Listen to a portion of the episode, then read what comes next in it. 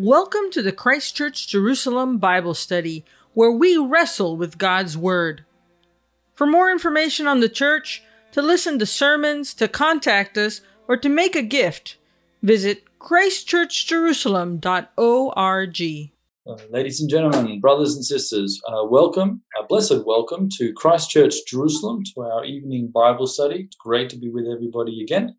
We are studying the book of Leviticus. We are delighted that everyone's joining. It's been a, we had a few days off. We are in chapter five. We acknowledge also that the Lord is present. We know that He's here. He's here with me here. We believe in an omnipresent God. So the Spirit is present wherever you are right now.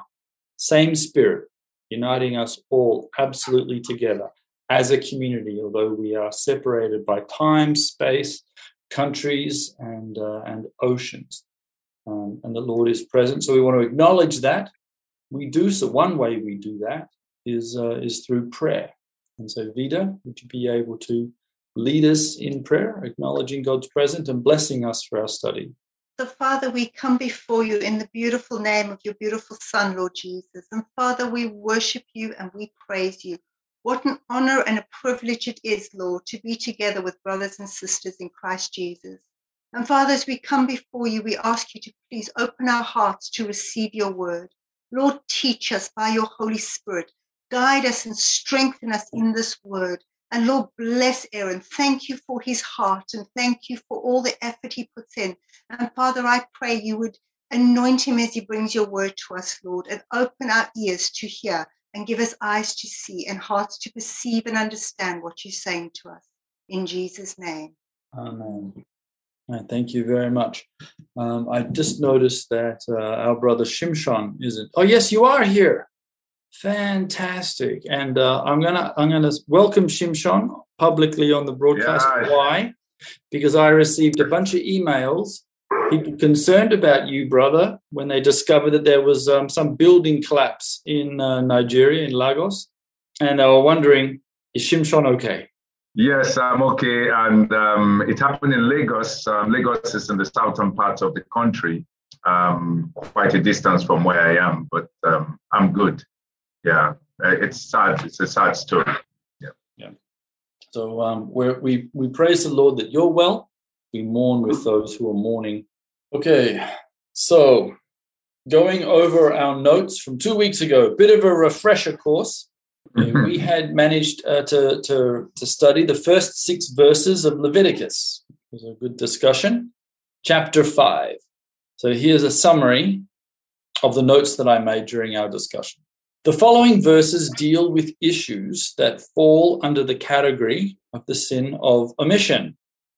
It's not enough simply not to tell lies.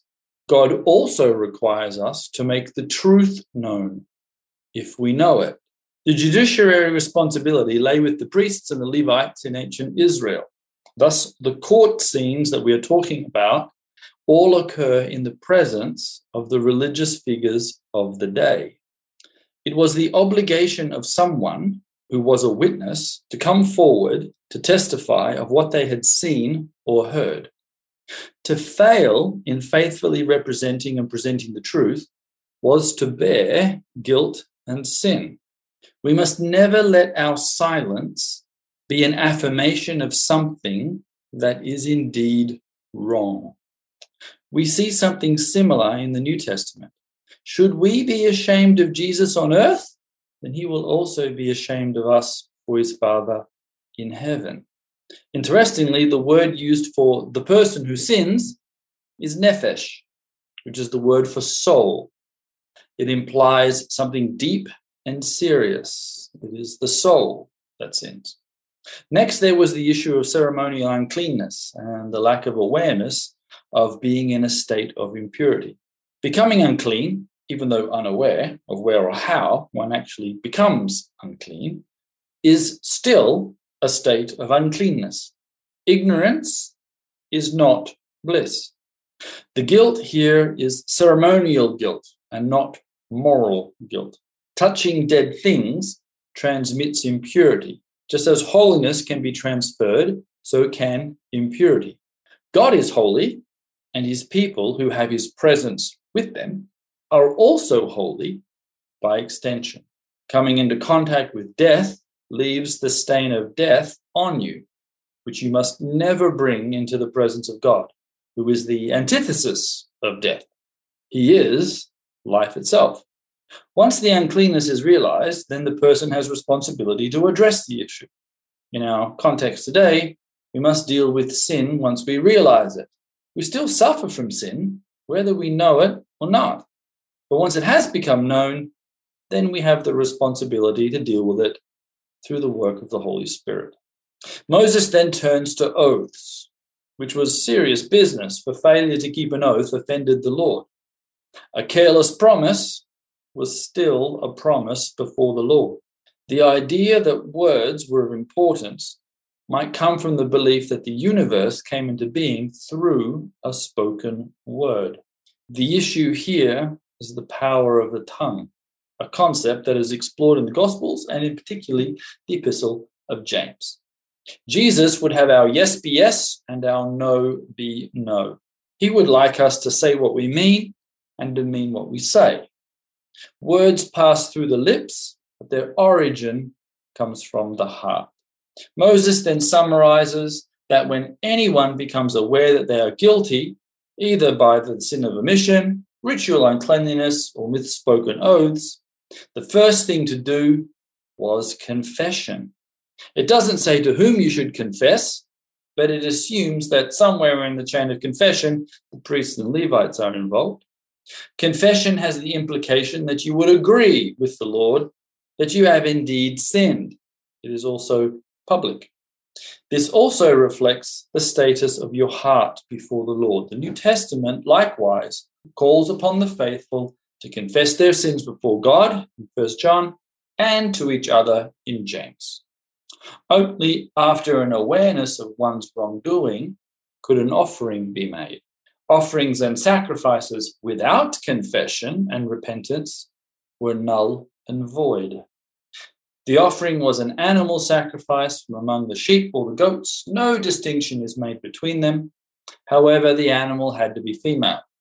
And I personally, in the last couple of weeks, could not find a satisfactory answer to why females and what was wrong with male offerings. It's just one of those things of the text. If anyone has an idea, we might discuss it a little bit more today. All right, so let's go through the rest of chapter 5. I'm going to pick it up from verse 7. So this is after Moses has mentioned three different types of sins the sin of omission, not saying uh, the truth when you know what the truth is, um, uh, uh, various types of ceremonial uncleanliness, which or uncleanness uh, when in, coming into contact with dead animals or things, and uh, the the misspoken oath. Then um, you make a confession and you bring an offering, which had to be from uh, an animal, a goat or a lamb.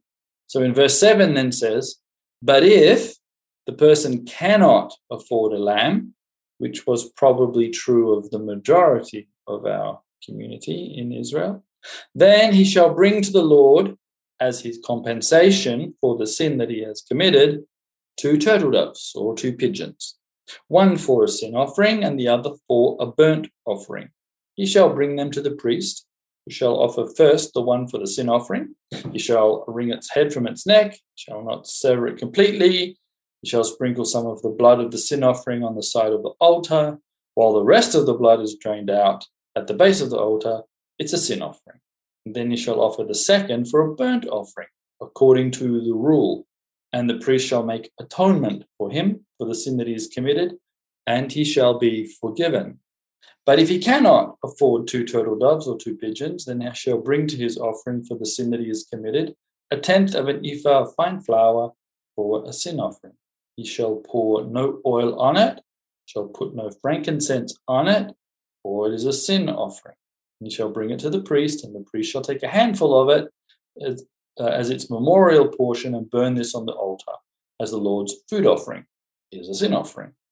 Thus the priest shall make atonement for him for the sin which he has committed in any one of these things, and he shall be forgiven. And the remainder shall be for the priest as is in the grain offering.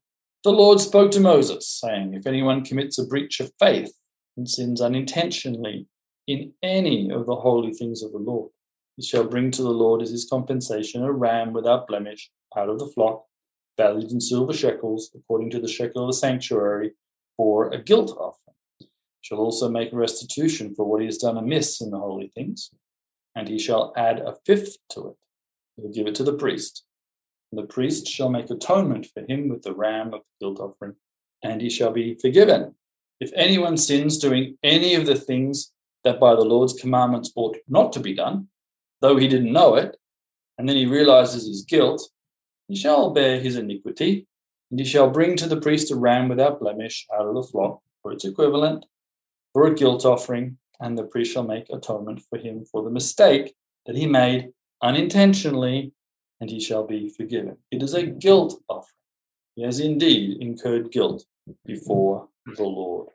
All right, so that's our little portion that we're going to wrestle with today. Okay, now it's been a couple of weeks, but just on a little literal reading there, knowing that we're coming in with a couple of sins that we've had to deal with before. Is there anything there that stands out?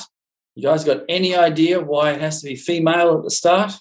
Aaron, one thing I didn't notice is that, yes, uh, whereas before you saw a difference between male and female offering, but here it says on the ignorant sin, it doesn't matter whether you're male or female. It said if a soul, yep, with the sin. So and and it's the same offering. Yes, it is. That's right. So why do you think that is? Don't know. Surely no. the sin, the sin is the sin. It doesn't matter whether you're male or female. The sin is the same. Mm-hmm. Only God knows. okay, that's that's how we come to the conclusion of every Bible study. We throw up our hands. Amen. Uh, amen. Amen. Amen and and we and we'll get on with the rest of our natural life. Yeah, because we, we, couldn't because we couldn't find an answer for a female offering. What's the famous phrase? No, yeah, we, we, we, we did talk about the we did talk about the peculiarity of the male offering because um, it's not as um, common as the female um, sheep. I mean, um, when you are rearing an animal, you have more females than males. And so um, when it is now required for the scarce commodity, it's just like gold is scarce and we have to um, live up to it, you know, as a very essential, a very precious um, commodity. So um, I want to see it in that light. Yep. Um, and there's an interesting thought too, like in Galatians 3:28, like there's neither Jew nor Greek, there's neither slave nor free, there's neither male nor female, for you are all one in Christ Jesus. I think you know, the sexuality issue, you know, we all sin in agreement with what he had just said earlier. Could, could the idea of, of having a different offering for a, a man or a, or a woman be something to do with hierarchy, as in Lord Jesus is our covering, the man is the covering for the woman, etc. I, I have a problem when I say that because what happens if you're not married? Yeah, no, fair enough. Good point. Or divorced afterwards. Yeah, yeah. No, I, I get that. It's a it's an interesting point. But again, when we look at it, um, every of, other of the substitutes, like the pigeon, is not um, identified. It says um, you bring a female um, sheep, but if you don't have that, then you bring two turtle but that is not, um, the sex is not identified. Then when it goes lower, it, it, I mean, the grain, we don't have that, we don't have sexes for the grains. So um, it, it's um, I, I just think it's only just for that peculiar incident. Yep, it could be it could be as simply as that. It could simply just be something like that. It's interesting for me that as w- when you're bringing an offering, if you're poor, and the majority of people, there was no way they could afford afford a lamb or a goat. They're expensive commodities. Then most of them probably had pigeons and or flour which means that grain is exactly the same weight as an offering as a lamb. And grain does not have a certain substance in it. What is the substance it is lacking? Blood. Blood. Yes. And so we're, we're, you know you often get this, this this sort of idea that you know we've got to keep blood sacrifices and the, you know the, the temple was just awash with a river of blood. More likely, it smelled like pancakes you know, is um, you actually had a, a lot more flour being being offered, and it was Because remember, what was the first thing that the guy has to do once he realizes he's actually offended the Lord? Confess. He has to confess. Is that remember the actual the spirit of the law was always to come from your heart. Now we, we complicate it too much with rules. Now we all do that. It's it's easy to throw stones at it from a house of glass, but we we all complicate um, our our faith with rules.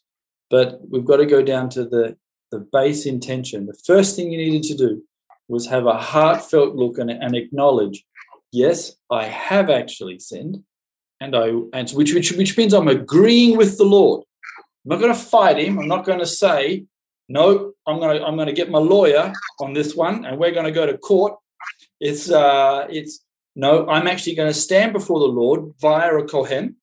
Yeah, I'm going to publicly come before kohen. I'm going to say, hey kohen, um, I've actually got something to say to God personally, and I'm going to make my my confession.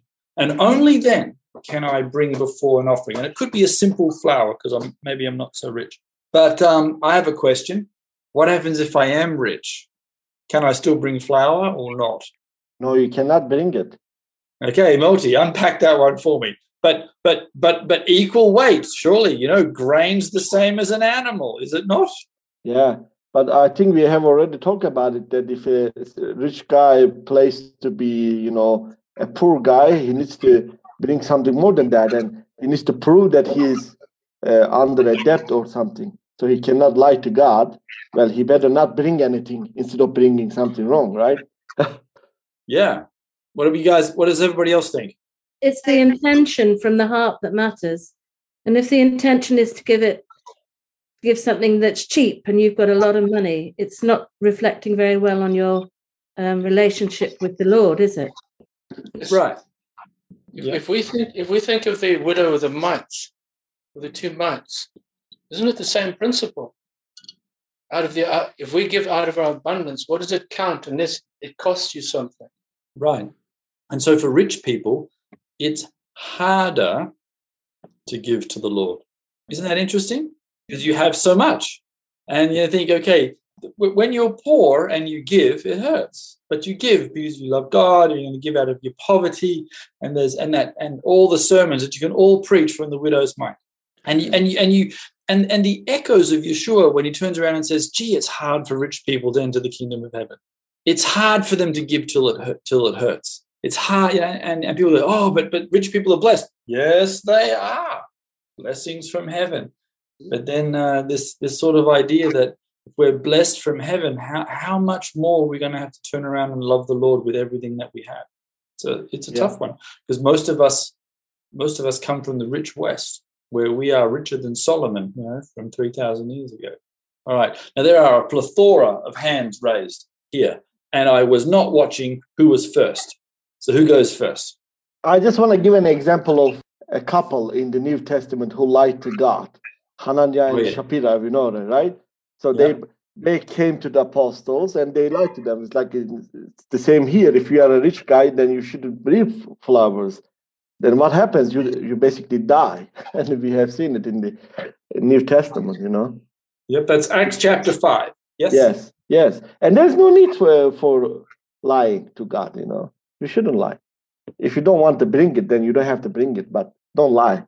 And it's an issue of faith right guys like so so the woman that brought her mite she gave her all so she's trusting god completely with with her life versus just giving you know 50 cents a dollar 50 dollars you know a rich person can give money without even blinking and not be affected right Yeah.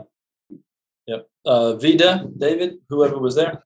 I, I just going to raise a question also on going to verse 15 and 16, because there it says that you give your sacrifice, but it's to the, then you have to do it also with the estimation of the shekel of the silver after the shekel of the sanctuary for a trespass offering. And you also have to make amends for the harm. So it seems you have to bring a sacrifice, then something regarding with that sacrifice for the, the shekel of the temple. So I'm not really sure what that implies, but you also have to make restitution for what you did to whoever you harmed. Yes. So that yes. So that that um, special offering is slightly different to the, the the three previous ones we've grouped up. Probably why Um, most of our translations have given it a separate heading. But yes, it seems like there's some sort of other offense that requires us not only to pay back to the Lord, but also to the person that we've offended, um, which seems like the right thing to do. But it's interesting that God would put it into his laws to start off with. So this is how a just society actually behaves. Because um, you don't just offend me when you hurt someone, says the Lord. You actually offend the person I created. Kind of want you to make them right too. In the New Testament, um, is there anything that that jumps to mind when in relation to worshiping the Lord and having an offense with a brother? Before you go and have communion, you need to go and make it right. Yeah. So there's this there's this there's this sort of rule that goes all the way back to the beginning of uh, uh, getting people out of Egypt that I'm very concerned not only with having a relationship with you, says the Lord. I got, I got, I, I want to have a relationship with you, but I also want to make sure that you're having a relationship with each other because I'm part of that relationship too. So um, we, we we we make um, a special uh, restitution there. Okay, uh, Yvonne, you're next. Yeah, um, you had said some things that caused that caught our attention. Um, for the unintentional, usually it's uh, when we're talking, you know, they have to uh, chapter four, verse twenty-five. The blood goes on the horns of the altar. Same thing um, again with unintentional. Verse thirty, the blood goes on the horns of the altar. Now unintentional for somebody that can't afford a lamb for uh, not not the minha but just the meat in terms of the animals. If you can't afford a lamb with the with the birds it's now the, the difference is it doesn't go on the horns of the altar. So there's a differentiation in terms of the animals and where the blood goes but now it goes on the side of the altar. So i'm wondering why why that I don't know. there there does seem to be different types of ceremony um, there mm-hmm. may be a meaning to the Lord. There may just be. Um, yeah, so that's one thing that caught my attention, and the other one is that it's it says he shall bring verse eight. He shall bring them to the priest who shall offer the one. So there's an order. There's an order. First, it's for the hata for the sin, and then uh, you know that and then the, the, for the other one for the burn so first you know this whole thing of confession right so first yeah first and then the yeah, and then so first you deal with the sin, the chata, and then you can rise up and worship and praise and then yeah. the olah. There was an order in the temple time. Yeah, there's so. an order, so that's very interesting. Yeah, deal with your sin and then praise the Lord. Mm-hmm. Deal with your relationship with your brother and then come to the Lord. There's this like this pattern that sets mm-hmm. up. Um, many times in our communities, if we're honest, we break the pattern. Mm-hmm. We're so concerned about, you know, how me and Jesus are getting on that we've forgotten that God's also concerned about how we are getting on. And yeah, because he wants to dwell within a community that's in unity. Mm-hmm. And not one that's divided, not one that doesn't look like him, one that doesn't act like him, you know. And uh, so we've got a, a bunch of people, all individuals, all sitting in our corner, all worshiping the Lord, all thinking we're doing really well you know, and God's in heaven going, when are you guys going to get together? I mean, why did I make you people so that you could all live in, in your corner of your roof? No, that you could actually be together. I, I want to come and join you people. And, um, and, and that sort of, that sort of idea even runs through all these little rules. Remember, here we have a community that's left Egypt. God is trying to set up a society that's going to reflect his character reflect his heart, reflect his uh, his love and adoration for the world and for the people. And so, even in the minutia, you mm-hmm. somehow find the Lord. And for me, it's it's always been great to go. God treats you know, rich and poor alike. If you're mm-hmm. poor, you still have access to the Lord. Even you know if that, the only yeah. thing you have is a little piece of flour, and you, you can come. And the rich man, you bring your animal. You got a lot. So, you know, and share, share that animal with the poor person. You're not going to be to eat, eat it all anyway. Um, and, and it's interesting, Lazarus or Lazarus and the and the uh, the rich man, right? When we oh whether it's a parable or whether that's mm-hmm. I mean, he the you know the rich man didn't have a name, but the poor man had a name. so, Yes, and and and and there's Jesus, you know, adding his friend into his sermon. You know, like like a typical Pentecostal preacher these days. You know, talking about his family and his friends in his sermons. You know, I can just imagine Lazarus standing off to the side, going, "What? Me again? Oh, come on, pick on Peter." You know, it's like not fair. But uh, yeah, Lazarus got uh, got included. yeah, and got a name. Yeah. Yeah. Aaron, that, that that passage that you're thinking of, I think, is it Matthew 18, 15 through 18? Yes. That, Yes. uh, so it's interesting because, moreover, if your brother sins against you, go and tell him his fault between you and him alone. If he hears you, you have gained your brother. So exactly what you're saying, you're you're making peace between you guys. But if he will not hear, take with you one or two more, that by the mouth of two or three witnesses every word may be established. And if he refuses to hear them, tell it to the church. But if he refuses even to hear church, the church, let him be to you like a heathen and a tax collector. So it's interesting to Marty's point that you know, like God takes it very seriously. Like you're saying, the the the unity in the body, and you know, to the point of death for Ananias and Sapphira, right? Like, Yeah. no lying, no you know having breaks between you guys, and it's hard. Like if somebody else doesn't say sorry, or you know, and you you know, but you, if you're offended, you go, you see, and tell him his fault, not wait for Yep. him to come to you. It's very interesting. It is that that that yeah. The New Testament's a really puts some some of these things you know upside down on its head. Um, here, the the sin has to be once it's recognized, it has to be acknowledged and owned. Then you deal with it. You still suffer consequences from it, but you got you got to deal with it. Too many times in our in in our life today, we all do. We um uh, we sweep sin under the under the counter, uh, under the under the rug, and and and that's actually really harmful. Now we could probably all bring out lots of examples, but just to say that too much of the of the believing world today has um, ignored um, the consequences of an unconfessed, unresolved sin Yes. and and and and so actually one of the blessings that you find even in some of this you know blood guts and gore and sweet cakes is that god says listen we need to deal with this not going to leave it unresolved. It's actually quite harmful. So let's just deal with it. Let's let's let's confess let's get together and if you're as poor as rocks you're still going to make yourselves good and away we go. Because i actually value speech. I think that's pretty important. I value cleanliness in terms of purity, and I value uh, true witness. You know, I don't want you not to preach the truth, right? I mean, yeah, that's you know the, the sin of omission. Imagine a church that doesn't share the gospel.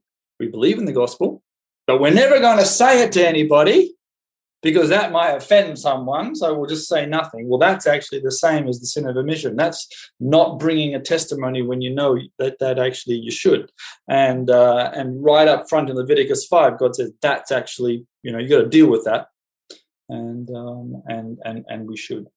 So David or Vida, Uh, Aaron, yes, I've got a, I've got a kind of a weird question. Uh, is a sort of clarification. When I think of Abraham in Genesis 15, where the Lord God makes a covenant with him, he, he, he divides certain animals, but he does the same thing with like the turtle doves as we do in, in, in, in Leviticus, right? And uh, whereas in Leviticus, we see the bird split, we see the others. In Abraham in Genesis 15, we see the covenant, a covenant being made here with dead animals, right? Sort of sacrificed animals, but without blood, right? We see that in Leviticus, sacrifice of animals with blood and a bird being split. I see, and here we have in Leviticus a confessing of sins or, or a remission of sins, whereas with Abraham it was a covenant. Where's the connection? What is the connection here? If that makes any sense. It probably does. Uh, my first response is I'm not quite sure. I'm going to open it up to the floor while I contemplate my answer. Okay. I'm sorry. no, it's a big concept. Any, anyone anyone want to give it a go? Okay. The the parting of the uh, of the animals, the walking of fire, which is a covenant of Abraham and God and the land. Is that right? yes. Yes. Yeah. If I just give it a go, um, I believe that's in, in, in Genesis 15, um, in the in the dividing of the pieces, um, in the covenant of the pieces, as it's normally referred to, is um, God describing um, and, and uh, a covenant of the land to Abraham. It's not actually dealing with sin, as we are trying to deal with uh, in this um, in Leviticus 5, where we're reading now. So God was teaching him and showing him things that will um, be more practicable for, for, for them to understand about um, what they're about to go in, of course, into this covenant. And um, if you see in that covenant, um, it was only the, the, the touch that went in between the covenant, in between the pieces showing that um, it's God that is taking the covenant. Because um, whoever passes in between the pieces and does not keep his terms of the covenant, the the judgment is going to be what happens to the animals will happen to the person. So Abraham was not um, going to walk through it. God was going to walk through it, just like Yeshua went through the, the cross for us. You know, he bear the sins of the world. So in that case, we see uh, in that covenant, God was um, telling Abraham is that I'm going to keep this covenant. Um, even when your descendant fail, even if you fail, I'm going to keep this covenant. Um, but here, I think we're dealing more with sin and um, how to be restored back to God. Because we remember when we were starting this book, we, we realized that the, the theme of this chiastic structure of Leviticus is about holiness. It's about bringing us one with God again. Uh, you know, um, like um, Ariel made us to understand that the word atonement was actually coined from that word one with God, you know, at one with God, you know, and um, it, it really, um, all the atonement is, is supposed to bring us back to God. And that's what we're trying to achieve. Thanks um, for, for saying that. And the reason why I, I'm going to thank you for that is because um, if I can segue into um, these, at the end of these offerings, the the the the the the, the, sort of mantra comes up. The priest will make atonement, okay, from the verb lechaper, but also, and he shall be forgiven. So there's there's a forgiveness aspect and this this this atonement, this lechaper aspect.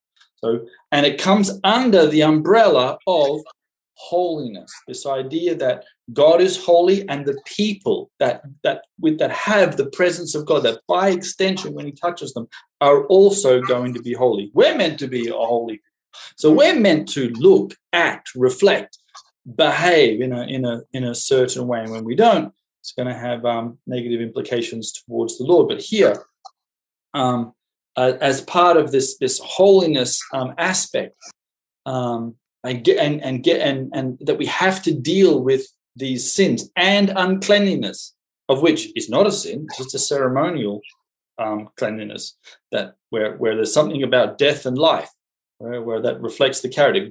God, as the God of absolute life, cannot handle the presence of death. Like just don't bring that stuff in front of me. None of it is in heaven. I don't have death in heaven.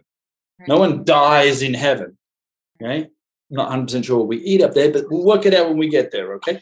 Um, from the tree. Okay, fine. We're all vegetarians. Fantastic. You know, yeah, Greta Thunberg's going to be absolutely ecstatic with us. But uh, someone should tell her the gospel, by the way. Um, so, so let, let's let's this is for a brief moment. Let's have a little discussion on forgiveness because that's what's going to happen, right? At the end of this text, it says, "You will be forgiven." Not you will be forgiven if Okay, you confess, you do this thing, you get forgiven. Okay, fantastic, chick check. Okay, excellent. But also there's this other thing, this this um, this uh, lechaper to make an atonement. So um, Aria, you've done a little bit of study, I know, and I know I'm putting you a bit on the spot here. But the verb to cover, what are some of the implications uh, in terms of you know um, perhaps a little bit of uh, biblical um, theology on on the idea of uh, atonement? Well, I'm uh, probably not able to cast too much light on the usage of the term in this passage. Okay. My focus, my focus has been on how to translate this terminology and understand it in certain New Testament terminology, and it is a line of meaning going from Hebrew into the Septuagint Greek and in the, then into the New Testament Greek. I don't know that I could offer too much that would cast light on the current text right now, and I'm actually personally listening with interest, uh, waiting and uh, expecting and believing that the Lord is uh, revealing. Okay, we're all going to do it. Can I just ask a question? Can you have a look at the Septuagint translation for this? So, for those that might be listening or might not know, okay, Septuagint Greek is a Greek translation of the Hebrew Bible. There were two translations made before before the advent of Jesus. We had um, an Aramaic translation and a Greek translation. So, in each case, what we discover is people are looking at the Hebrew text, they're wrestling with its theology, just like we are, and they are trying to figure out what Greek word, what Aramaic word can I use that adequately reflects the meaning that I think it means right now. Just like we do in English. When an English translator has to wrestle with these texts, he's got to go, well, what English word, what English phrase can I use that um, makes sense to my readers or the, who, the people, how I want to convey the message? And if it was that easy to go from word to word, we'd only have one translation of the Bible, but we don't. Okay? Um, we have a lot. And it, it, just about every language has multiple translations. Have you got it there, Aria, at all? Yes, it's a it's a variation on the uh, more commonly used. The Hebrew, uh, the Septuagint typically translates lechaper with exilaskomai, which we don't in fact have in the New Testament. We have a cognate from it, hilaskomai, which is similar, but it's only used for to um, in its Old Testament sense in one passage, which is in Hebrews describing using the most Mosaic terminology and imagery of Jesus making atonement for the heavenly altar and temple, which doesn't apply directly to what he did literally and physically, but it's an, an imagery that is interesting. This is exilasetai, um, and it's very, very close. It's not the standard. It's it's not the more common usage in the Old Testament. I'd have to think and parse this a little bit but I don't have any insights to offer from this particular word right now. But that's something that we might have to, and I think that we will wrestle through this as we go through um, Leviticus, especially heading up into the, the middle bit in the chiastic format, which is chapter 19. Uh, and then we'll hopefully get a better understanding of what we think the word atonement uh, means. Well, I think uh, I'm having coming back to me repeatedly uh, in terms of uh, what are the exact dynamics of what's going on here? I always go back to Hebrews. Yeah. And Hebrews tells us it's impossible for the blood of goats and bulls to take away sin. Hmm. So it, it's not the sacrifice itself that is the mechanism that's working here. There is a uh, an overall picture of a breakage of relationship or harmony of creation or uh, in some way or another that is being made whole. But it's not, and, and as we see very nicely in this current passage. It's not the blood itself, because the uh, as Aaron calls it, the pancake reaches uh, achieves the same the same goal. and I guess we could also say pan- pancakes do not take away sin either. That's right.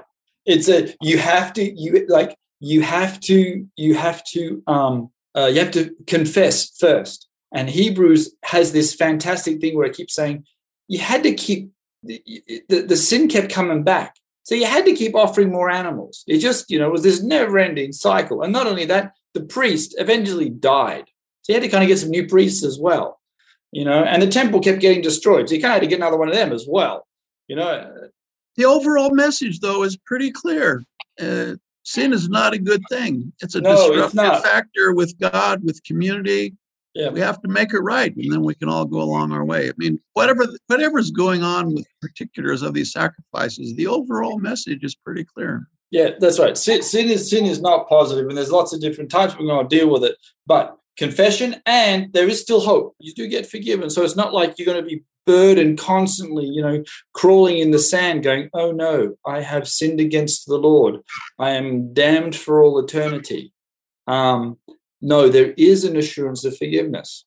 And um, for some of us who, who go to liturgical churches, um, one of the um, high points or blessings in the service is where uh, the priest or deacon gets up and he just reminds the people you actually have the assurance of forgiveness through the blood of the Messiah. You know, some people do come to to worship the Lord, they've got a bit of baggage, a little bit of burden, and sometimes there's been some of us. And it is the it is the the joy to turn around and say, "No, depart in peace. You have the assurance of forgiveness. Messiah has died. Messiah is risen. Messiah will come again." Um, That's what the, that's the passage I had pulled up actually, you guys. It was Hebrews nine that I was going to mention, and it's really a powerful verse, you know. So Hebrews nine verse eleven. But Christ came as high priest of the good things to come, with the greater and more perfect tabernacle, not made with hands, that is, not of his creation, this creation. Not with the blood of goats and calves, but with his own blood he entered the most holy place once for all, having obtained eternal redemption. For if the blood of goat, bulls and goats and the ashes of a heifer, sprinkling the unclean, sanctifies for the purifying of the flesh, how much more shall the blood of Christ, who through the eternal Spirit offered himself without spot to God, cleanse your conscience from dead works to serve the living God? So just stop for a second, like the concept that, you know, this is to cleanse your, you know, conscience from dead Yes. works. You know, to serve the living God. And This, this is an extremely, extremely important and central New Testament point that I believe most of us lose. Mhm. Sin is inscribed not in God's uh, Hall of Records because He does not record his sin. He specifically says it in different passage of Yes. Scripture. It is recorded in our conscience, and it is our conscience that needs to be cleansed. And, and it is the truth of Christ that allows that conscience to be cleansed by His Spirit. Yep. And you can see it also in its initial stages here in Leviticus. What's the first thing you do once you actually realize your guilt? Confess. Correct. You don't deny it. You got to get rid of it. You've got to. It's got to be part of your inyam. It's got to be part of your soul. It'll be part of your intention. Um, uh, and uh, Yeah. and so you know, re- sacrifice without repentance is useless. I love what Arie and um, Sharon have read from Hebrews because it's so clear to me that, in a sense, all that we're reading through in Leviticus could never really take away the sin. Although they, although they were being done, um, you know, it, and we had to do these sacrifices and they had to do them. The key thing was it was imagery to a degree of looking towards Christ that would eventually take away those sins just like now we look back at what Christ did. And in all of that, there's confession and humbling yourself before God and admitting that we need salvation. We need a savior. We cannot do it. And so I think this is, it, it- to me, it's just fascinating. This, this Hebrews is really central to me, is to really get a, just a glimpse and a grasp of trying to really comprehend what God is through his spirit really inferring through these laws in Leviticus because it's, it's just fascinating. So I just want to say that I agree with Arya for the very first time. Surprised. How does that sound? So just kidding. I think I'll have to work harder next time. no, no, no. Just kidding. You know, Arya, you are right. I think all these rituals and all these korbanot were given to Jewish people to teach them how to confess their sins by humbling themselves, by bringing a korbanot from all the way back from their homes to the temple. How do we know that? Uh, because we don't have a temple now. We don't have this uh, Kohanim uh, authority anymore. But every single Jewish person, uh, religious or not religious, know how to confess their sins and how to repent. Or at least they know that they have to repent for their sins because of the scriptures we have now. We don't have a temple for a very long time, but if you just meet with a Dati or a Hiloni, they all know that if they have a sin, if they believe in God, first of all, and Yeah, they know they have to confess, they have to uh, repent, and that's why I like the scriptures. And and we know that it it is not super necessary because we live with, without it for two thousand years almost. You know, if it was uh, super necessary to uh, do the korbanot, God probably would have already given us a temple, but He didn't give us a temple. And I agree with the New Testament uh, theology now uh, that it was to show us, you know, not to it wasn't the main point actually. That's that's what we misunderstood. And yeshua was trying to teach us that the the what was the scripture? He says i require what was it? Mercy not not the sacrifice something like that? Yeah. Mm-hmm. Mm-hmm. yeah, yeah. Along the lines of what you just said it's not the point. So maybe we should look at the big picture and not just 25% of the big picture. We always focus on forgiveness of sin, forgiveness of sin. All of Christianity is about forgiveness of sin. What's the whole point of the whole Bible trying to teach us? Is to get back into a covenant with the Father. We're out of covenant with Him. And so in Hebrews, because I don't disagree with any of y'all, but we're still looking at it from a microscopic uh, angle. Yeshua dies for a covenant. He is the blood covering of a covenant. It's in Hebrews 8:10, and we should read it because it's the Brit Hadashah. It is the new covenant that comes from Jeremiah. But you have to look at the whole covenant. Yes, forgiveness is sin of sin is there. It's in the last sentence. I will forget your iniquities and forgive your sin. But you have to look at the whole thing. You can't come before the Father unless you're forgiveness of sin. But there's more to it than that. And I that's agree. what all the rest of Leviticus is about. Yeah. And these and- other instructions. yeah, And so on. all we do is focus on this minute thing, even though it is as big as anything, we have to put the whole picture there together. Yes, I'm, I'm going to just put in a, my little two shekels worth onto this as well. And, and it aligns a little bit with what you're saying here, Roddy, is that sometimes we focus so much only on the judicial part of our faith. Messiah died, died for our sins. Now you're clean. That's it. Like, well, yes.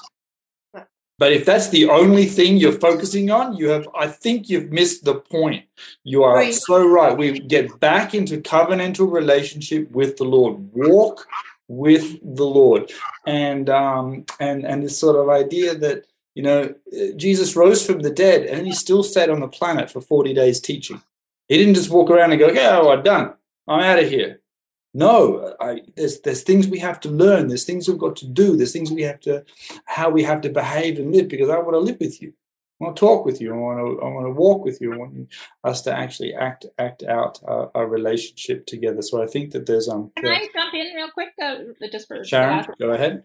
the thing is, it's just yeah, like so. Just to continue on from this whole same reading section, it's exactly what you guys are all saying, and and, and agreeing with um, uh, Roddy there. That verse fifteen goes on to say after that first section we read, and for this reason, he Jesus is the mediator of the new covenant by means of death for the redemption of the transgressions under the first covenant, that those who are called may receive the promise of the eternal inheritance. For where there is a testament, there must also be necessity of the, the death of the testator.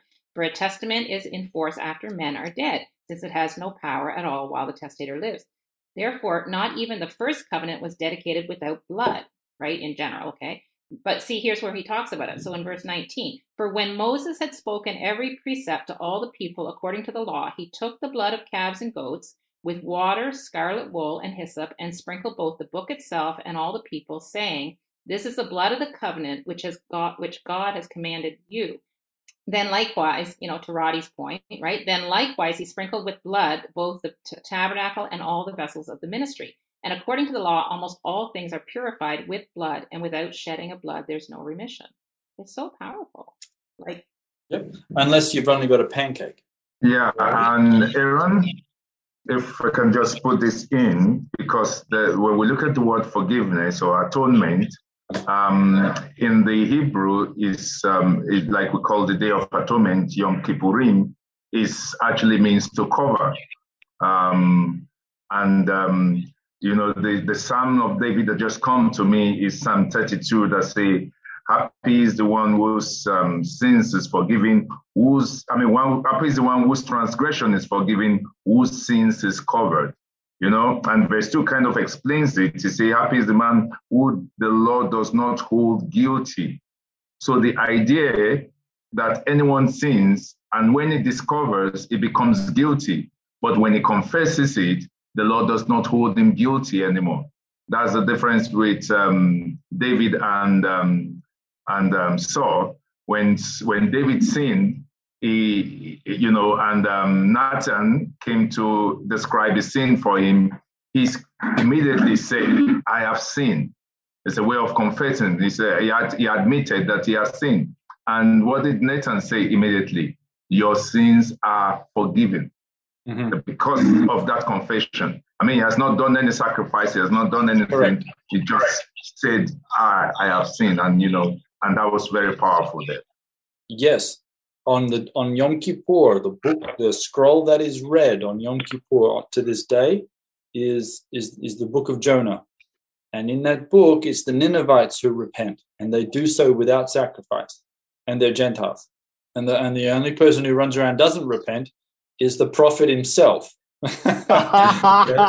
He just he just sits under a tree and gets really upset that no one was destroyed. You know? yeah. hey, if everybody will think about it this way, if you um, believe that Yeshua is the Son of God he is God in the flesh, and that he dies for forgiveness of sin. And that's all you believe, that you're forgiven of sin, and that's all it takes. Are you still going to be in a covenantal relationship with the Father? Okay, I accept him as dying for my sins, and that's it. I don't have to do anything else whatsoever. I don't have to respond. I don't have to live my life in any way, shape, or form. Ah. It's a complete package. Just because you're forgiven of sin doesn't mean you're going to be there with the Creator. If you yeah. never do anything that your spouse likes, how long will the marriage last? Five years? 10 years? 15? Uh, don't give it that long. exactly. So I don't know. These are things we should consider. Okay. Teresa has a has a raised hand, and then after that, I am going to read uh, to the community what's in the chat by Andrew, which does raise an interesting question, which is uh, who's actually conferring atonement here? Okay, is it the priest or is it the sacrifice? Is it the intention? Where does that all all come about? Which is very interesting. We'll have a little discussion. But Teresa, uh, London's going to speak. I did about London, yeah. Um, I just want to have a quick comment, and that is following on from what Rod- Roddy was saying. I mean, we've said it before, but our lives matter. You know, how we live our life. We're saved in order, or we're delivered in order to walk, aren't we? To walk after Yeshua. So I think that the, there is a very tight relationship between both. That was all I wanted to say.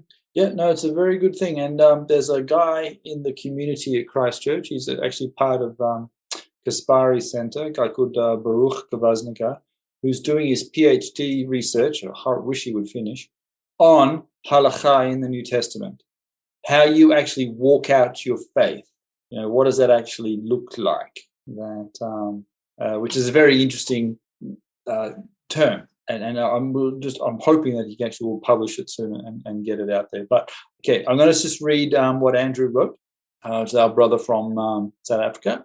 And he says, Does the sacrifice confer atonement? Which is a good question because the actual text says the priest makes atonement. This is after, right, confession, and before you get this thing called uh, and he shall be forgiven. You know, sort of a process, but which bit is it that actually makes the covering? And uh, it seems that the priest makes atonement, which makes me think about Aaron's point that Jesus was the Passover lamb. Remember, the Passover lamb, the angel of death uh, avoids the house, he passes over, he, the sort of a covering by the blood. Uh, and and and we call him the Passover lamb, not the Yom Kippur sacrifice, because remember it's Yom HaKippurim in Hebrew, it's plural. Which sacrifice in Yom Kippur you're actually trying to work work out that he, that he is. Um, the sacrifice seems more like a gift, acknowledging sin, and, and yeah, that could be could be the way to look at it. Is that uh, as part of the relationship, um, this was a way for teaching. That the hmm. confession was the big bit. Yeah. But Yep, the confession was the big bit. And now you've got this relationship. And now I'm going to still give to the Lord as part of my relationship. But um, it's not the thing that's that's uh, that's sealing the deal, so to speak. Um, although exactly. it's part of the journey. Yeah. Yeah, like the concept that it's the copies of it, right? So the verse goes on to say in verse 23, same chapter, Therefore, it was necessary that the copies of the things in the heavens should be purified with these, but the things, heavenly things themselves, with better sacrifices than these. For Christ has not entered the holy places made with hands, which are copies of the true, but into heaven itself, now to appear in the presence of God for us. Not that he should offer himself often as the high priest enters the most holy place every year with blood of another. He would then uh, have had to suffer often since the foundation of the world. But now, once at the end of the ages, he's appeared to put away sin by the sacrifice of himself. And as it is appointed for men to die once, but after this to face judgment, so Christ was offered once to bear the sins of many. Yeah. To those who eagerly wait for him, he will appear a second time apart from sin for salvation. So, Yeah, to salvation, which is a very interesting term. You know, like, are you not already saved? An interesting, But, that- but, but what, what Sharon is pointing out, if you read the last verse there, it points out to what Roddy was saying. Yeah. There's, there's motion here in your faith. You are Yeah. moving forward because the last four verse says in, in, in that Hebrews ch- uh, chapter that for those who eagerly await and look for his Yeah. coming. The implication is we are moving forward with the Lord. Correct. Yeah, and the salvation there's more in terms of rescue from the, the parent age as opposed to trying to get saved again, although he even does use the same same word. Um, it's interesting that the Hebrew says it's appointed all men to die once. You know, Yeshua had to die once to make this work, which is an interesting thought. and and no reincarnation. No. yes. No. So no. just go back to the picture of the Exodus. It's a four-stage process at a minimum. What do you mean by that? Unpack that. Do you mean like the redemption from E- Exodus uh, from Egypt? First, first, without them doing anything, not even believing or knowing the God of Abraham, Isaac, and Jacob, Just he redeems them and brings them out. right. Then he makes them clean. Then he tells them how to come into a relationship with him. So this is a process. Mhm. And he starts it off by a free gift, freely given that we did nothing for. But what then? What do we do next? It's a process. Yeah, no, I, it's right. Is salvation an event or a process? It's both. Work yeah, out your salvation with fear and trembling. With fear and trembling. Yes, indeed. Yeah. And wouldn't it be nice if we had a little bit more holy fear and trembling in our communities? But anyway, okay. Um, all right. So, um, looking at, uh, I mean, the the way we've been discussing the the passage is not so kind of verse by verse, but generally theme by theme, which I think has been very helpful. So, anything else that someone would like to to uh, suggest for a further discussion in terms of um, uh, recognition of a sin, admitting and then dealing with a sin through confession, then the involvement of somebody known as a priest who has a special office, using uh, involving a sacrifice of a gift which may or may not contain blood. Let's all be 100% true.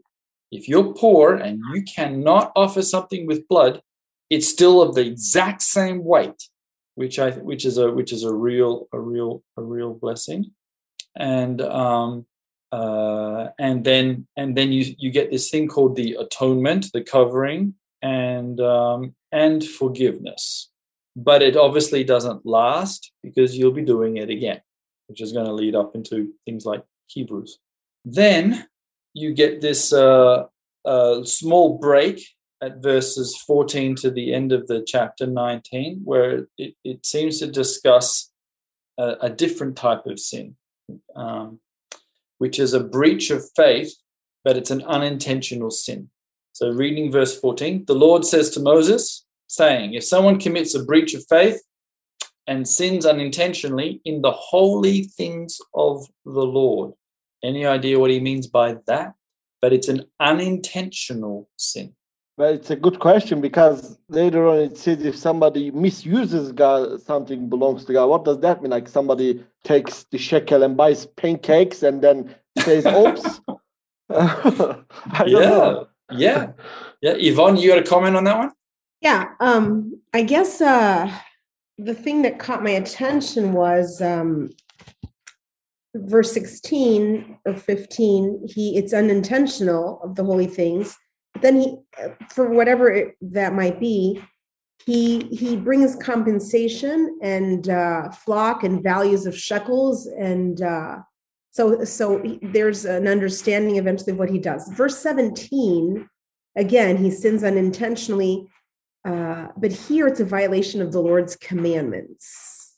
And he doesn't know what he did, although he doesn't know what he, so he doesn't know what he does, but he brings he brings in a ram um, from the flock. There's no monetary value. There's no like shekels. There's no like he doesn't know exactly what like the one is the holy things for some reason he, he might know what that is, but the other one is that he it's against the Lord's commands, but he doesn't know what. So you you don't know what. So how can you bring a a monetary value like going by the halacha if you don't exactly know which of those commandments you you trespassed and so there's kind of like this general offering of of the animal and then that the the, the holy thing of, of the first one when you had mentioned the holy things it just brought me to first corinthians and i was just thinking you know when he talks about um is it first corinthians chapter 3 he says let me find it here in my bible um, do you not know that you are God's temple and that the God's spirit dwells in you? If anyone destroys God's temple, God will destroy him, for God's temple is holy, and you are that temple. Yeah, that's a very good point. Let's remember what Shimshon reminded us about an hour ago. The context of Leviticus is holiness. And there are lots of things that are holy, anything that's attached to God and his name is holy. God's name is holy, the Sabbath is holy, the people of God are holy, that includes us, the land of God is holy, the temple of God is holy, and there are holy things. And and uh, and what you are reading, Yvonne, is the temple of God, us, is also holy. And you can do something against these holy things, even unintentionally. And um, and that hurts the Lord. Uh, that that is, is is classified as a sin, and then that needs to be dealt with as well. Again, it's unintentional, but when you discover what you've done, then comes the burden of responsibility. Now that you've understood, okay, I've done something wrong, you've actually come up with a choice. I now have a choice. Do I want to ignore that? Shall I sweep it under the rug? Shall I lie? Shall I hide? Shall I, however, I w- might want to react? Or shall I honestly face the truth mm-hmm. and have my opportunity to come before the Lord, come before His priests or whatever, and uh, and and and make restitution, make the relationship right. And so there's this. Um, there, there is a, a choice in the matter. You don't have to do it, even if you're poor and can only bring flour. You don't have to. The priest isn't going to chase you. This is uh, this is part of your worship. This is part of your personal relationship that you have with God. Okay, uh, Moti, you got a hand up? Yes, I just like to say something about the value of this uh, sacred silver shekel. Um, I think we studied it in Exodus chapter 30 and verse 30, uh, 13. Chazon Ish calculates two shekels as 38.4 grams of silvers and that's the second shekel if, uh, that he needs to bring in, in verse 15 and i also like to say something about this guilt of offering in case of a doubt. That's what Yvonne said. Uh, it's called asham talui meaning a guilt offering in case of a doubt that uh, somebody does not know if he uh, commits sin or not. And this Asham Talui protects him from punishment as long as the facts remain in doubt. But if he, you know, after bringing this offering, if he learns that he had indeed sinned, he would be required to bring a khatas, you know. Then mm-hmm. it just keeps him safe, you know. It's like it's yeah. just in case. I'm not sure exactly what it case. is, but I'll yeah. cover my, yeah, cover my yeah. My and it, in case in this case you see a silver shekel is was very was a very expensive thing you know 38.4 grams is a lot for a shekel now so he had to bring it too well i still don't know how could somebody misuse the shekels of god i mean i don't think so, people were allowed to touch it maybe this applies to kohanim I don't well, know. what are the holy things of God? You know, I think they're they're probably more than what we think that they are. Yeah. I think by extension, you and I are the holy things of God as well. Okay, that could be Oh. one way of looking at it, but it could also be very physical things too, right? You know, obviously you don't want to um, run into a, uh, a community and start burning their Torahs. I think that's a really good thing. You know, um, Yeah. yeah, Rashi Rashi says uh, if if a person changed the particular article's status from sacred to unsacred, you know, it's also applies Okay, to yeah. this one. So, so But we don't know what. there it's there it says, okay, yeah, I'm t- this is dedicated to the Lord, but then turning around and saying, well, I'll just use it for myself. yeah, and it's like, well, hang on a second, yeah, is, uh, that's that's Sounds really very dangerous to me. I but it all know. comes down to the intention of the heart. You know, if you actually were giving something to the Lord, it's done. Why? Yeah, it's why are you really asking for it back all of a sudden? You know, It's Um, done and it's gone. and, yeah, done and it's gone. Sh- Shimshon, Nigeria.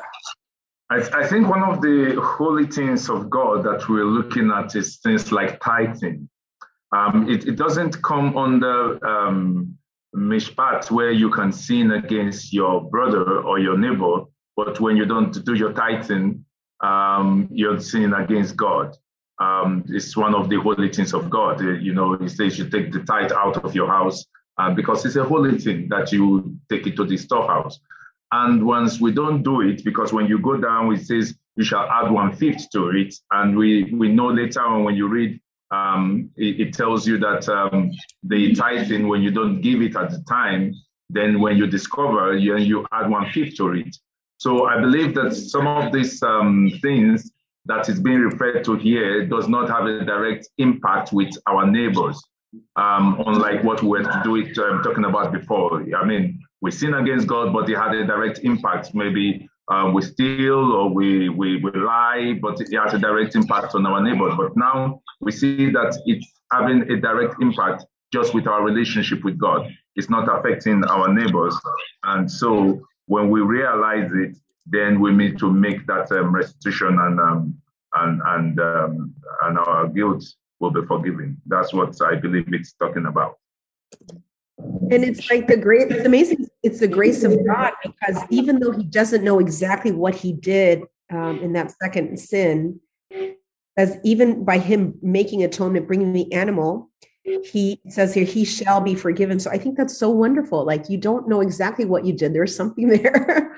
you bring an animal, and then eventually, if you get, you know, if you find out what it is, you bring right the the, the equivalent shekel, um, the value in shekels. But if you don't, and you still bring it, you're you're going to be forgiven.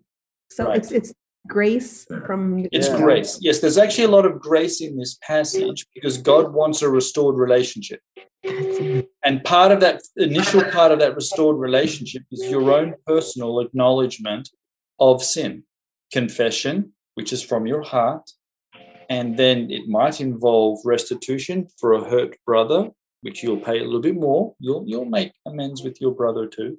And uh, but then also be a restitution with God, which I think is a great little piece of grace and and once again i'll always bring it up you know the poor included uh, although this last section does not have the option of going a bit lower in terms of um, there's there's no it, it, it just it's a ram it's a very expensive sacrifice so it seemed to imply a rather severe sin which might imply that that it really has something to do with holy objects as opposed to just stun hurting somebody Mhm. okay? Um it, it, it, it's a it's a very expensive sacrifice which most people could not have access to to doing this. Your average poor person could not get a ram just not going to happen but the pattern is there the intention uh, is there okay there are three hands raised i did not see the order as moderator of the event, I shall still keep talking. okay. Okay. Uh, and the reason is because Shimshon had, had had put in a point, which is a good point, that John, the, the Gospel of John, which loves to make, uh, in typical Jewish fashion, we connect stuff from all over the Bible. Okay, he connects the Passover lamb with the forgiveness of sins, which can be inferred in Yom Kippurim. That's true. Lamb of God that takes away the sin of the world. However, when I read that, I also read that Yeshua says this is the blood of the new covenant, okay, which is shed for many. And the new covenant is Jeremiah 31. And Jeremiah 31, it says at the end of that little passage, when I'm going to write the Torah on your hearts, I will remember their sins no more. It has nothing to do with a feast or a festival. And there's actually no sacrifice. And so I, I, I personally happen to think that that's, that's the way John is John's connecting that. He is the Passover lamb, 100% true, but he also is the mediator of a new covenant, which is going to involve sins no more. Right? Uh, Amen. That Amen. was the verse that I was going to bring out, actually, Aaron, if I can throw it in there because it goes along with what you just said.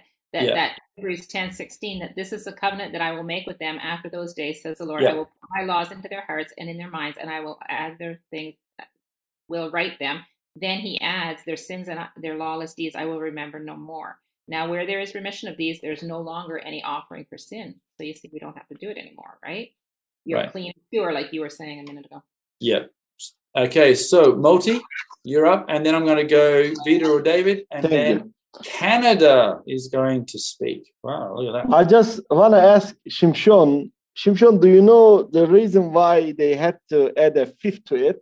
You know, when they take something, you know, do you know why? No why? Because of the high inflation. At that Oh. time. That's Yeah. Here it's an explanation that uh, uh, Sifra says if he took an item valued at four shekels, he would pay five back.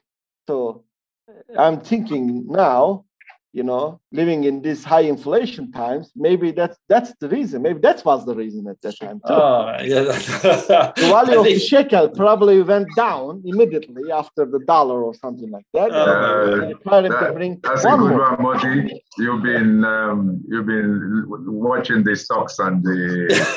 Oh, otherwise, otherwise, No, otherwise, nobody was watching. His math was wrong. It's 480.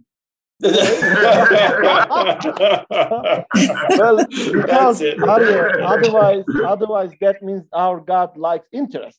You That's know, right. like- I, mean, I can just imagine the guy's got his abacus out and he's going, See, now look, isn't it amazing? When I move this over here, you actually owe me two more shekels. It's incredible. All right. So, Trying um, clean Vida, my David. Name. I was just going to say, Aaron, we're talking about direct sin. You know, you do something against somebody, you do something against God. But there's also something we very, um, we also very prevalent in our church today. We do this so often. It's tolerance. Um, we tolerate sin. We don't do it ourselves, but we actually tolerate, let's say, homosexuality in our church. We'll go to a church where they preach it, for example. Let's say um, ch- changing genders or something. We don't really speak against it in the church. We quiet. So we tolerate, we don't agree with it ourselves. We don't do it, but we let it happen in our midst. And I think that also is a sin that we don't really cover. But and the Bible, I think, also includes that as sin. Thanks for saying that, Vita, because that's, I think, part of the what we see in this in Leviticus 5. We're meant to be a holy people. Yeah. God is holy and he wants his people to be holy. He wants us to reflect. And he, and, and, and he says, if you see, if you if you know the truth and you don't bring it forth, that's Yeah. bad too. Exactly. You know, you can't keep silent about this. You know, you, you can't hide the gospel. You got to share it. And unintentional sin is still sin. You're so right. You tolerating stuff will will not make people holy. God, in His grace, says, "I need you to deal with this stuff in your community. Confess, get it out, get it done. Forgiveness is there, and and it's, uh, which is actually a good thing. Um, yeah, one of the problems of our of our community around the world is our tolerance of sin, and it's a poor witness to a very very holy God. Uh, Janet, Yeah, I, I don't know if this relates to anything, but I'm just thinking of Zacchaeus um, when he he made this confession to the Lord, not to the group, but he he's giving back half. He gave half of his money to the poor and uh, pays back four times. So I'm wondering if you know how, how this is sort of embedded in you know through Leviticus. He's giving okay. he's he's doing four times back. there Um, are so I don't think we've come across it yet, but there are commandments where you do pay uh, four times. okay, Yeah. so yeah.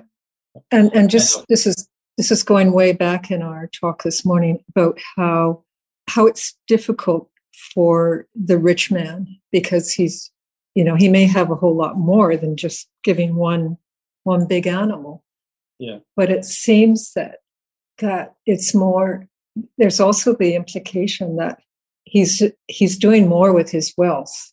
And also that for a rich person who has a position perhaps of pride that having to confess his sin is a little bit different for him than for somebody who's i mean he might be used to being in a position of authority. So to admit to sin and and doing what he needs to do about it is is different. But it all comes with how he's walking out the rest of his life with his wealth I, I, don't know quite how to say that. I mean, people who have wealth can feel sort of guilty Mm, that, that they're wealthy. yeah. yeah, and it's like, okay, but what are you what are you doing with it? Yeah. You know, and um, so uh, yeah, it's um, anyhow. That's right. We don't. You don't want to make rich people feeling bad because they're blessed by the Lord and they're wealthy. That's that's inappropriate. At the same Yeah, time, we have to remember that, and and actually journey with them by saying, you know, Yeshua did say it's it's not being rich is not always all that it's cut out to be either. So um, we can all help each other worship the Lord. In fact, we all should, as brothers and sisters, as a holy people desiring to actually be holy and more holy than we were yesterday, okay? and uh, to have more of the presence of God now than than, than Mhm. yesterday. Um, we should be encouraging each other in that. We should be praying with each other in that and, and, and working through and and um, and when sins crop up, identifying them with each other and saying, "Hey, mm, probably got to deal with that," and uh, and and making our confessions, or as James says, one to another. Uh, the Epistle of John says to to the, the pastors or whatever shepherds you have, um. But uh, but not ignoring it, not tolerating it, not keeping silent, but, but, um, but jumping on it. And and that and the promises are both for rich or poor, which is also a really good thing, and I really appreciate that. Is that um, the the the wealthy are the people of God too, and um, and they have just as much opportunity to worship the Lord as the poor do, and the poor have just as much opportunity to worship the Lord as the rich do, and um, and that that is a nice little measure of grace. Yeah, when we look at today's um, social system, um, that kind of give people privacy and um, you don't want to infringe on people's um, space. Um, how do you deal with um, not tolerating sin um, in that kind of environment? Because um, the church has become very worldly, and of course, the, the vice versa, the church has become, and the world has become very churchy. And we found ourselves in places that we, we, we can see things, but we, we are not allowed to speak it's almost like a taboo when you speak about some things. Um, I've found myself in such situation. Um, um, my daughter, she's very vocal. She will, she sees somebody doing something that is wrong, and she's just out right there pointing fingers and say, "That man is doing the wrong thing." And I say, "Please, don't, not here, not here. When we go, we can discuss it." because you don't want to um, get into that kind of confrontation. How do you deal with it in our today's world? I think you have to be as aggressive as Jesus and God were, right? Like to Marty's point at the beginning of the study and Ananias and Sapphira, I mean, he doesn't fool around. So I don't think if you're in a position of leadership, you have the chance to do that either. I mean, obviously you do it in an effective way, but like that passage in Matthew 18, you know, we got to go and we got to clean up, clean up, clean up the sheep, give them a good scrub. and and I think the, the pattern the pattern in the in um, what we find in the Gospels is obviously not to embarrass people in public per se, but to but to approach people privately and to say, hey, you know, you're my brother, and as a brother, I'm coming to you, you know, very humbly and actually a little sad, and you know, because there's sin in the camp, and God is holy, and you're holy, and, and I'm trying to be holy, you know, and we together are holy. We gotta we gotta deal with this. Um, and then and then there's all, all these patterns that that that that go before. But Shimshon, you're so right, and I'm I'm not sure that any church actually has it right, although the Gospels have it right. but uh, yeah, we we tolerate too much. We are silent too much. We haven't quite figured out how to deal with sin very well. And um, to the to the uh, yeah to the to the poor witness that then that, that comes about. Um, praise the Lord, God still wins, and he and he figures out how to grow his church despite us. Um, but uh, but that is that does not behoove us any responsibility at all from having to deal with sin, which we do, and uh, within within our community, and to encourage each other to be a bit more holy. Okay, Roddy, um, only a yes. few more comments, guys, and then we're going to wrap it up. I I just read. Um, I think it was from you. You said that the new covenant in Jeremiah 31 and God, involves God remembering sins no more, but it has nothing to do with any of the feast. I'm not sure I understand that, but I would I would I'd probably have to disagree with you because the very part of very first part says God will put His Torah on your inward parts and cut it into your heart. Yep, yep. And and so part of the Torah is going to be the feast. Yes, and, and, it's going to be all the all the covenants. It's going to be Abraham, Mosaic, yeah, Sinai, Davidic, Pinchas, etc., etc. The, the the point I was referring to there is um, that when it says when, when Yeshua says, "This is the, my blood of the new covenant, which takes away the sins of the world." Remember, it's at Passover when he's saying that, which is not a, a sacrifice for sin. And so right. sometimes we then leap to, you know, Jesus is our Yom Kippur sacrifice. Well, if that's true, why didn't he come at Yom Kippur? Whereas the actual covenant, the promise in Jeremiah, remember, the, co- the Mosaic covenant was broken even before Moses got down the mountain. Mm-hmm.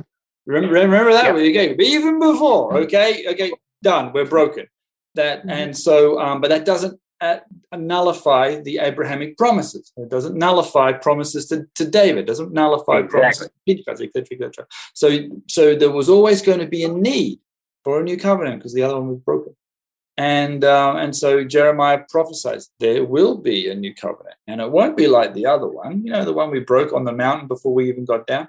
Um, this one's going to have the Torah on our hearts. Torah doesn't disappear. It's going to be on your heart. You're absolutely right. And the conclusion is, I will remember. It's a beautiful promise. I will remember your sin no more. Can God forget? No. But can he choose not to remember? Yes. What a gift. Because you and I probably struggle with that bit. uh, anyway, okay, uh, Yvonne and then Teresa, and then we will have to call it a night. Uh-huh. Um, so expiation by sacrifice it's it's the unintentionality right and and if the person is there's remorse and there's reparation but the the one uh about lying under oath in a sense is an intentional crime yep. that i see god's grace there because in a sense the priests allow for this person to pay whatever this reparation bending kind of the rules in a sense and um, allowing for this deliberate crime that they do to be to be uh, forgiven. So that's something interesting. And the other thing um, is the two the difference between purification and reparation the purification it expiates pollution when the like this uh, when the holy you know the temple or the holy items or whatever it, it expiates for pollution but it's contagious. Reparation it also it, it's it, it, desecrates but it's non-contagious. It's the person that goes up there it's only the committer so whatever he did he goes and he's he's forgiven. But but the difference between the purification and the reparation is something very serious because the the reparation the person again he comes back to god. He has he reestablishes relationship with the lord.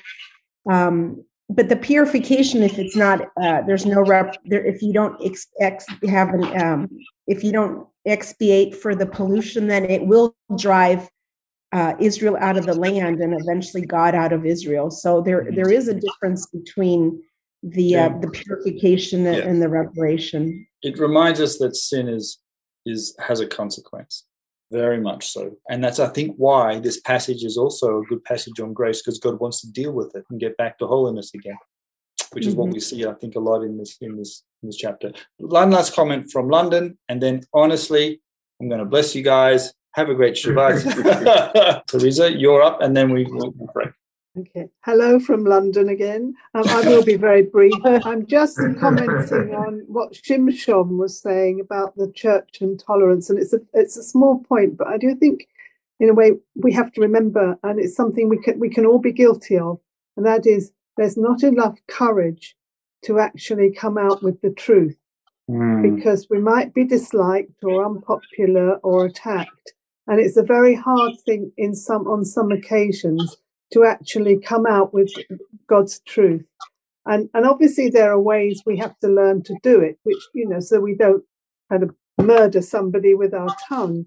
But I, I just wanted to make that point because I think, you know, we can easily say, oh, the church is really bad, but we're all members of that church. And Yeah. it can be, let's face the fact that it can be actually really hard to to um, hold on to the truth. And yet it is something we are called to do. No, thank you very much. May you all have the courage by the grace of God and by his Holy Spirit to preach the truth. May you all have the wisdom of heaven to know how to approach a brother and lead them back to holiness, because that's going to be a good thing and reflect um, the people of God as the character of God to the world that needs it so much. May we all have that. Thank you for listening. Our sermons and Bible studies are on all your favorite podcasting platforms Spotify, Apple Podcast, Google Podcasts, and more. Sermons can also be found on YouTube. Follow us on Facebook for alerts on live streams. If you are blessed by these teachings, please prayerfully consider giving toward the work of Christ Church. Visit christchurchjerusalem.org. Blessings from the city of the great King.